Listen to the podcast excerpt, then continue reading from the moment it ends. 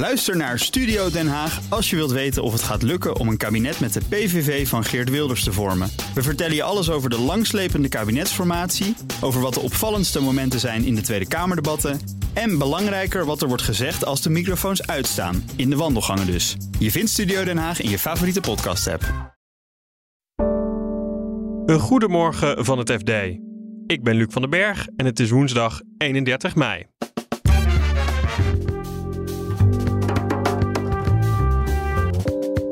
Banken mogen straks zelf gaan bepalen wie ze gaan controleren. Als jij je transacties doet in risicolanden, maar die vallen gewoon binnen een normaal uitgavenpatroon, dan ben je niet gelijk een verdachte. Wat Harvard aan de Amstel moest worden, ging ten onder. Ze zijn eigenlijk gesneuveld op eh, de eerste crisis, zou je kunnen zeggen. En energiebedrijven kijken steeds vaker naar het weerbericht. Ik kan me zo voorstellen dat de, de informatiehonger en de, de vraag naar dat soort data enorm zal toenemen de komende jaren. Dit is de dagkoers van het FD. Banken krijgen meer vrijheid om te bepalen welke klanten ze het meest intensief gaan controleren. En dat moet ervoor zorgen dat overbodige checks en vragen aan klanten verleden tijd zijn. Bankenredacteur Rutger Bedlem vertelt wat er precies verandert. Nou, dus al jaren is er discussie tussen de banken en de toezichthouder. De toezichthouder heeft heel veel regels, maar zegt niet heel duidelijk waar banken aan moeten voldoen dus banken doen heel veel, doen ook soms extra werk. Ze hebben witwas moeten ze gekregen, et cetera. Uh, ze zijn een beetje angstig geworden. Dus doen heel veel extra werk. En dat wordt nu voor een deel wat versimpeld. Dus er komt een soort van een richtlijn of een handleiding. Waarbij de banken kunnen kijken van wie zit er nou in een laag risico. Wie zit er in een neutraal pakket. En wie is een hoog risico klant. Dus ze moeten meer aandacht geven aan die hoog risico klanten. En ze mogen wat minder aandacht geven aan de laagrisicoklanten. Die toezichthouder, dat is, dat is de DNB. Hebben die dan die richtlijnen gemaakt? Nee, dat hebben ze gezamenlijk gedaan met de Nederlandse Verenigingen van Banken. Maar ook het ministerie van Financiën die zat aan tafel. Er zaten een aantal brancheorganisaties aan tafel. En uh, daar zijn groepjes uit, uit ontstaan, et cetera. Discussieën gevoerd. En uiteindelijk hebben ze een soort van een compromis gesloten. Ze zijn het niet volledig eens geworden. Maar het is wel een stuk duidelijker geworden voor banken van waar ze zich wel op moeten richten en waar ze zich niet op moeten richten. En wat was er dan mis met het systeem dat er al was? En wat er mis, mis was met het systeem, was dat het ervan uitging dat eigenlijk alles gecontroleerd moest worden. dus als jij een tientje overmaakt aan je tante in, uh, in Syrië, en dan was je gelijk maar een verdacht. Nou, van dat systeem van willen ze nu af. Dus als jij transacties doet in risicolanden, maar die vallen gewoon binnen een normaal uitgavenpatroon. Van ben je niet gelijk een verdachte. je bent wel een verdachte als je bijvoorbeeld een belwinkel hebt en daar vloeit opeens een miljoen binnen in een maand tijd. Banken zetten nu al heel veel personeel in hè, om dit soort witwastransacties te controleren. Kunnen ze het al straks ook met minder mensen af? Nou, dat zullen de banken altijd hopen. Ik denk dat het nu vooral gaat over pakken we eh, de juiste mensen en, en, en, controleren we de juiste mensen en doen we geen dubbel werk. dus dat doen ze eerst. Uh, daarmee hopen ze natuurlijk uiteindelijk van dat het efficiënter wordt, dat ze met minder mensen toe, toe kunnen. en ook dat ze wat meer gebruik kunnen maken van de digitale tools, machine learning, et cetera. Maar voor nu is het gewoon een eerste stap. Hè. Uh, ze hebben nu vijf richtlijnen gemaakt. Er volgen er in ieder geval nog twaalf. En je moet hopen dat het op een gegeven moment met minder toe kan. Ja, waarom komen er nog meer richtlijnen? Want zijn die banken dan niet blij met deze vijf die er nu zijn? nou ja, het is een eerste stap. Hè. Kijk, de banken en de toezichthouder die spreken normaal gesproken niet zo intensief met elkaar. De toezichthouder die stelt de regels en de banken die moeten zich aan die regels houden. Nu hebben ze een compromis gesloten. Dat doen ze natuurlijk eerst over de vijf makkelijkste onder onderwerpen. En nu gaan ze het over de zaken hebben van waarbij ze minder makkelijk een compromis zullen kunnen sluiten.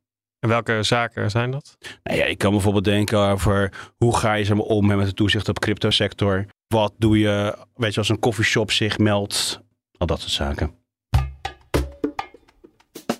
De Duisenberg School of Finance zou toptalent gaan leveren voor de financiële sector in Nederland. Maar na de kredietcrisis keerde het tij en dus viel in 2015 het doek.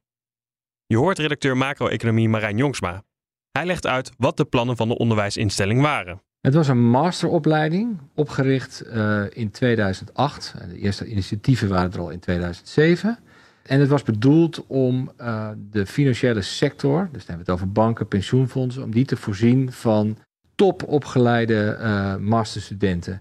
Dus het idee was, we hebben weliswaar goede universiteiten in Nederland, maar de aansluiting op de praktijk schiet tekort. Hè? Dus we hebben mensen nodig die beter begrijpen wat in de sector uh, leeft, wat, welke problemen ze in de, sector, in de sector tegenaan lopen. Dus meer praktijkgericht en tegelijkertijd ook heel wetenschappelijk. Die combinatie, nou, die was er onvoldoende, was de inschatting. Daar kwam bij dat toen de tijd gedacht werd dat de financiële sector in Nederland enorm zou groeien. En als een sector groeit, betekent dus ook dat je meer van dat soort toptalent nodig hebt en dat je ze ook van het buitenland moet aantrekken. Die Duisenberg School of Finance, dat zou een soort magneet moeten zijn voor allerlei zeer getalenteerde studenten uit Nederland, maar ook uit andere landen. En een soort continue stroom van talent richting een steeds maar uitdijende sector, een financiële sector. Ja, je zegt al begin 2008. Ja, ik kan me herinneren, dat was precies de tijd van de val van Lehman Brothers en de kredietcrisis die daarop volgde. Ja, uh, de, precies. Uh, uh, er staat dus in, in Economisch Statistisch Bericht, het Economenblad ESB, staat een artikel hierover geschreven door twee oud-decanen van de Vrije Universiteit Amsterdam en de Universiteit van Amsterdam, die destijds ook betrokken waren van, bij dit project. En die beginnen dat ESB-artikel ook met de, de beschrijving dat de oprichtingsvergadering in de beurs van Berlage aan het Damrak in Amsterdam, die viel eigenlijk samen met uh, de aankondiging of de aanvraag van surveillance door Lehman Brothers. Uh, nou ja, een, een slechtere timing kun je natuurlijk niet voorstellen. Waarom viel het doek precies in 2015 uiteindelijk?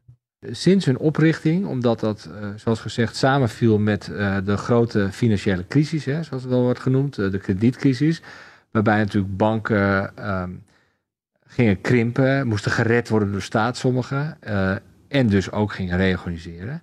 Dus die uitdijende financiële sector werd een krimpende financiële sector. Nou, dus ze, roeiden bij de Duisenberg School of Finance eigenlijk stroomopwaarts, zou je kunnen zeggen. En ze kregen het financiële plaatje dus ook niet goed rond. En de financiële instellingen die erbij betrokken waren, die hadden van het begin af aan gezegd van ja, na vijf jaar uh, moeten jullie de eigen broek ophouden. Uh, ja, en dat, dat lukte dus helemaal niet toen die sector alleen maar kromp. Dus ja, ze hebben eigenlijk ook niet de tijd gehad, zou je kunnen zeggen, om te bewijzen dat ze uh, dat ze echt nodig waren. Hè? Dus, dus uh, ze zijn eigenlijk gesneuveld op uh, de eerste crisis, zou je kunnen zeggen. Welke lessen zijn er daarna ja. getrokken nadat uh, nou ja, doek viel voor, voor DSF? Nou, die twee oude kanen die, die dit stuk schreven voor, voor ESB, die, die zeggen eigenlijk met zoveel woorden van als je ooit nog eens zo'n privaat-publiek project begint, hè, dus, dus eigenlijk een, soort nieuwe opleidings, een nieuw opleidings- en onderzoeksinstituut opricht met grotendeels privaat geld, dan moet je heel goed nadenken hoe je dat inricht. Dat klinkt misschien een beetje vaag, maar wat ze, wat ze eigenlijk bedoelen is. Uh, het, het werkt niet als je een, uh, een private geldschieter hebt die na vijf jaar al zegt: ja, en nu moeten jullie het zelf doen. Want je neemt het op tegen alle grote topmanagementscholen in Europa. En dat betekent dus dat je een lange adem nodig hebt om eenzelfde reputatie op te bouwen. Nou, die tijd hebben ze nooit gehad toen, toen het geld op was.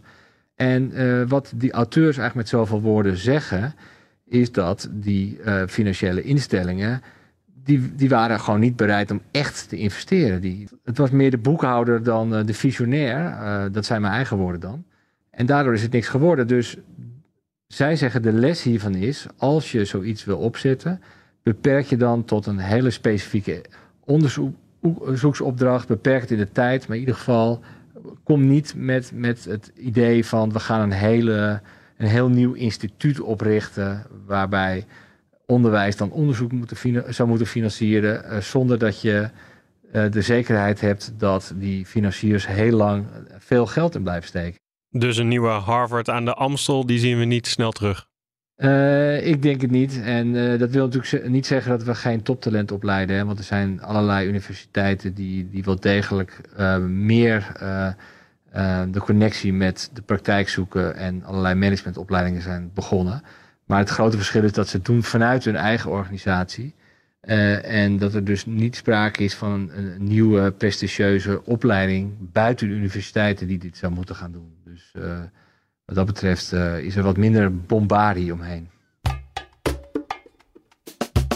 Een verkeerde weersvoorspelling kan leveranciers van wind- en zonne-energie miljoenen kosten. En daarom wordt er naar kunstmatige intelligentie gekeken om dat te voorkomen. Energieredacteur Bert van Dijk vertelt waarom het voor bedrijven zo belangrijk is om naar het weerbericht te kijken. Omdat uh, we steeds afhankelijker worden van, uh, van het weer voor onze energie, energievoorziening. Vroeger uh, ja, was het makkelijk, had je gascentrales en kolencentrales even simpel gezegd. En die kun je aan en uitzetten wanneer je wilt, los van, uh, van hoe het weer is. We zijn steeds meer afhankelijk van wind- en, en zonne-energie. Ja, en dat zijn weersafhankelijke energiebronnen. Dus het is heel belangrijk om precies te weten morgen wanneer de zon is, wanneer het waait. Nou ja, dan kun je namelijk beter inspelen met je windturbines en met je zonnepanelen. En dan kun je, uh, ja, kun je precies goed voorspellen hoe groot de productie zal zijn van energie. Ja, en wat gebeurt er dan als dat niet goed voorspeld wordt? Nou ja, dat betekent dat, dat je als bedrijf dan uh, grote verliezen leidt. Want je tekent zeg maar als het ware vandaag in voor de levering van energie morgen. Dus je, als, als ik een energiebedrijf ben en ik heb windmolens, dan denk ik nou, ik wil morgen om twee uur, gezien het weer, komt er zoveel wind. Dus dan kan ik mijn turbines zo hard laten draaien. Dus dat levert zoveel energie op. Dat bied ik dan aan. Nou ja, daar teken je dan voor en dan ben je ook verplicht om dat te gaan leveren. Maar als het morgen onverhoopt niet uh, het weer is zoals je had voorspeld, dus het is bijvoorbeeld windstil en je de windturbines draaien niet, ja, dan heb je een probleem. Dan moet je wel, dan moet er iets gebeuren, want het net moet altijd in balans zijn. Dus dan moet het, de energie ergens anders vandaan worden gehaald op dat moment. En dat kost geld en dat ben jij dan als partij schuldig. Dus dat gaat je geld kosten. En dat gaat om heel veel geld. Kan, het kan echt om miljoenen euro's gaan die je dan per uur uh, kwijt bent. Ja, en hoe komen energieleveranciers dan aan die gegevens over wat het weer morgen wordt? Net als zoals wij dat doen, dus van de grote weerbureaus die, die er internationaal zijn. En er zijn een aantal bureaus heel gespecialiseerd in die dat nou ja, aan business to business, dus aan bedrijven leveren.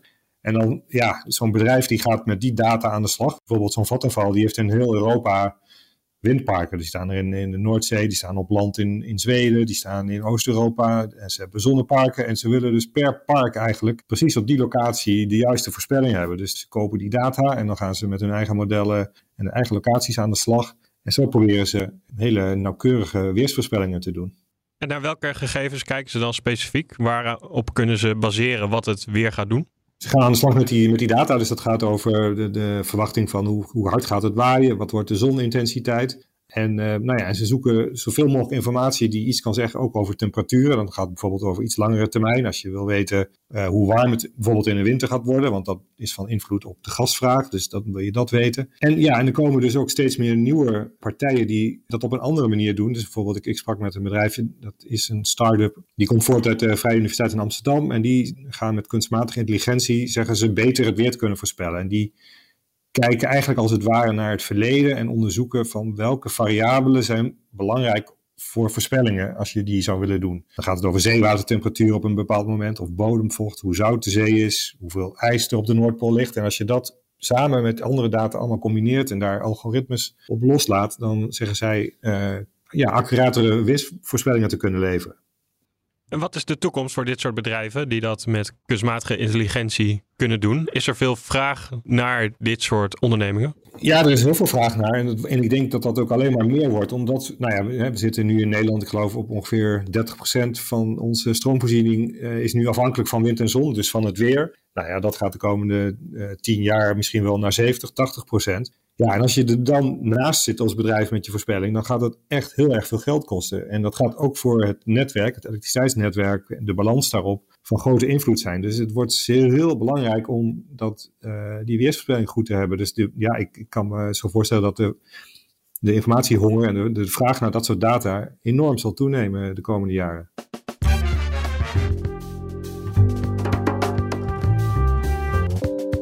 Dit was de dagkoers van het FD. Morgen zijn we er weer met een nieuwe aflevering. En ondertussen lees je het laatste financieel-economische nieuws in onze app. Voor nu een hele fijne dag en graag tot morgen.